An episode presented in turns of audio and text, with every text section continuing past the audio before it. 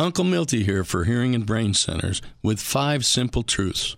One, you cannot legislate the poor into prosperity by legislating the wealthy out of prosperity.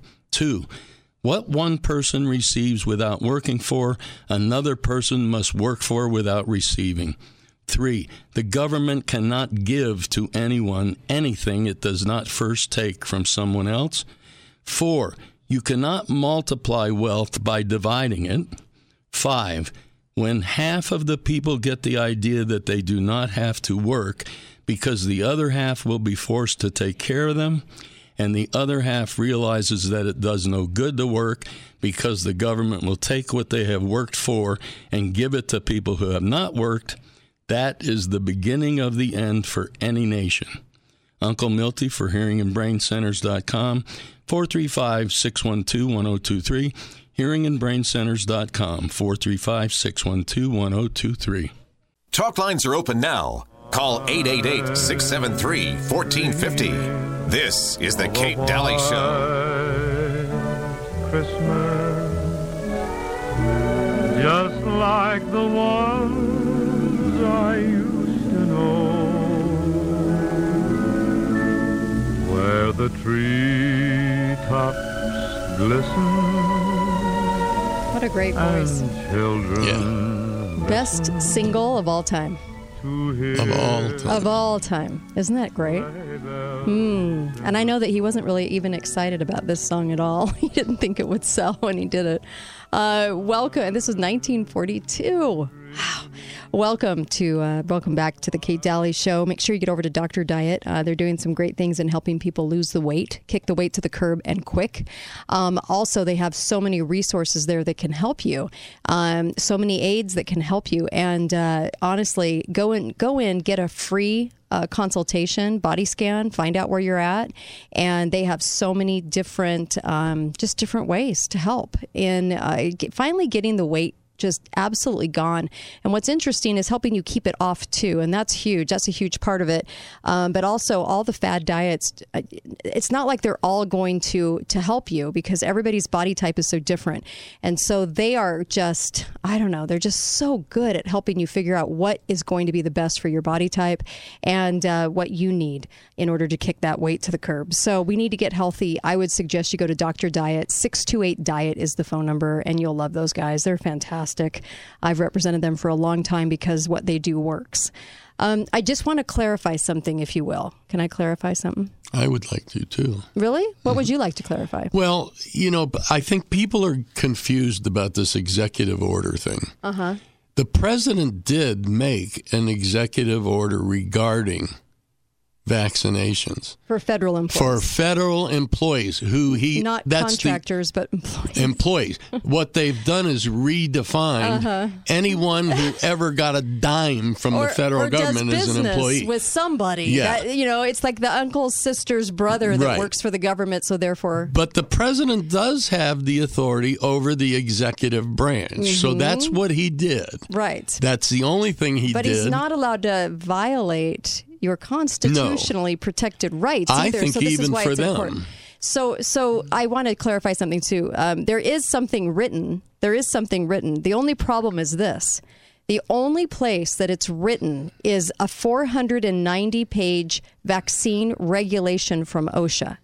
Okay, OSHA has a 490 page vaccine regulation. Here's the problem. So it wasn't in an EO, the 100 uh, employees or more, okay? That little that little clause that everybody's using and they're using the word vaccine mandate behind it. So when what they're doing is they're saying that this is from from Biden federally. It isn't really. It's from OSHA, but the same at the same time, OSHA has no U.S. code to back that up. There's nothing that backs up OSHA doing it. That's why OSHA's on the hot seat right now. That's why OSHA has to stand down and then stood down because they know that with such a well 1200 uh 1200 Um, well, they only have uh, 700 in- ish inspectors, and they know they can't enforce anything. No. They don't have any jurisdiction to even exist, let alone enforce anything, so they stood down. But not even what they're saying in that 490 page document is going back to anything that Congress put through, and Congress. There again, from Pelosi's own mouth, said that she cannot make everybody go get a vaccine. No. And, but the but the feds keep saying that they're claiming it has the authority given to them by OSHA. Wait a minute. Yeah. Since when does the It's employee the tell egg. the boss what to do? exactly. It's the chicken and the egg. Yeah. So so the president held a press conference and in the press conference said that he would put out a mandate even though he knew he couldn't because he couldn't get away with it for 100 or more employees.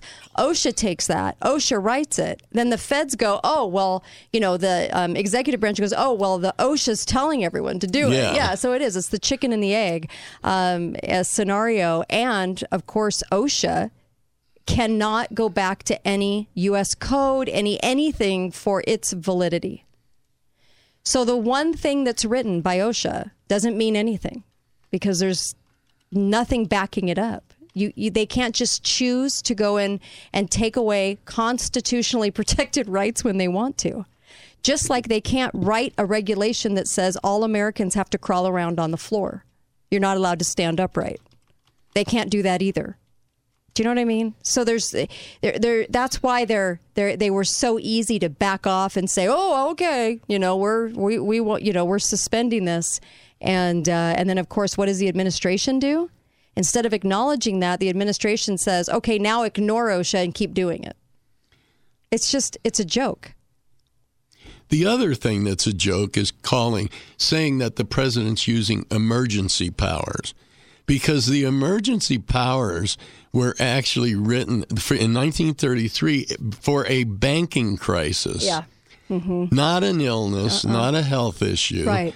And uh, there really is, and Congress has the authority to countermand the president's declaration Yep. under emergency powers. That's why we have branches of government. That's right. Uh, checks and balances. And here's the other thing. I get asked this all the time, so let me clarify, like for the 500th time on the show. There was never a mandated vaccine in history, and the only time they can ever go back to is 1905, Jacobson versus Massachusetts. But the case was not about the guy receiving a vaccine mandatorily. What it was was they, he was still given a choice. Now that was wrong too because he he shouldn't have had to have paid, but it was a five dollar fee for not doing it. You know that tells you all about how what a health Right. crisis it was, right? Um, or or the um, the vaccine. So he he fought the five dollar fee. It- the court case was about the five dollar fee associated with the vaccine. Right. He still lost the case, which wasn't right. It was a bad ruling. He lost the case, and then of course he wasn't vaccinated.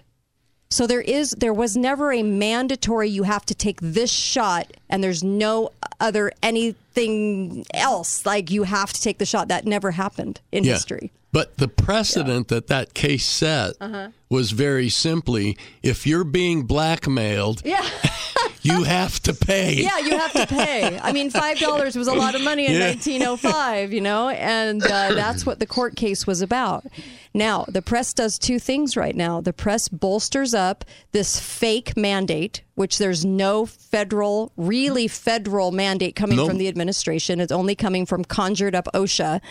And the other thing is, there's never been a vaccine mandate on the books for America ever. It's never succeeded because even back then they knew they couldn't do it.